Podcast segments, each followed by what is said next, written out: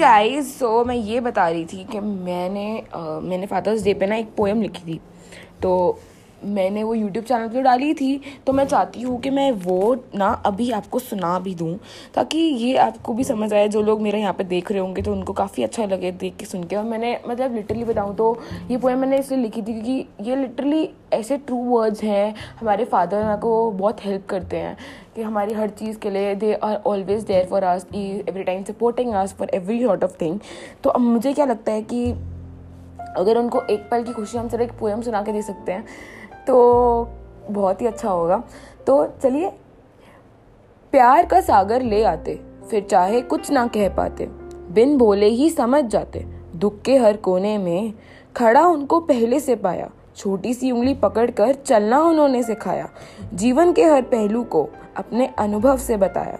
हर उलझन को उन्होंने अपना दुख समझ सुलझाया। दूर रहकर भी हमेशा प्यार उन्होंने हम पर बरसाया।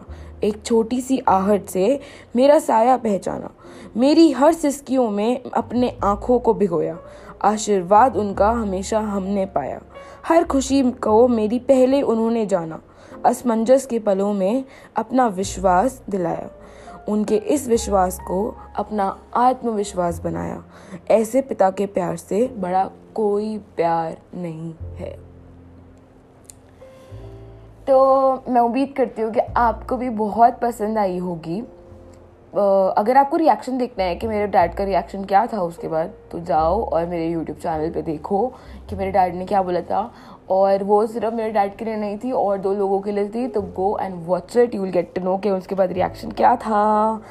तो यही था और and it is very heart filled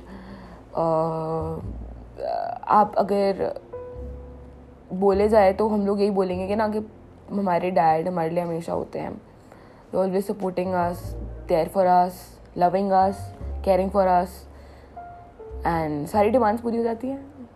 तो this is it for the podcast and I hope आपको पसंद आई वो पोम कविता तो ज़रूर बताना, मत भूलना कि कैसी लगी।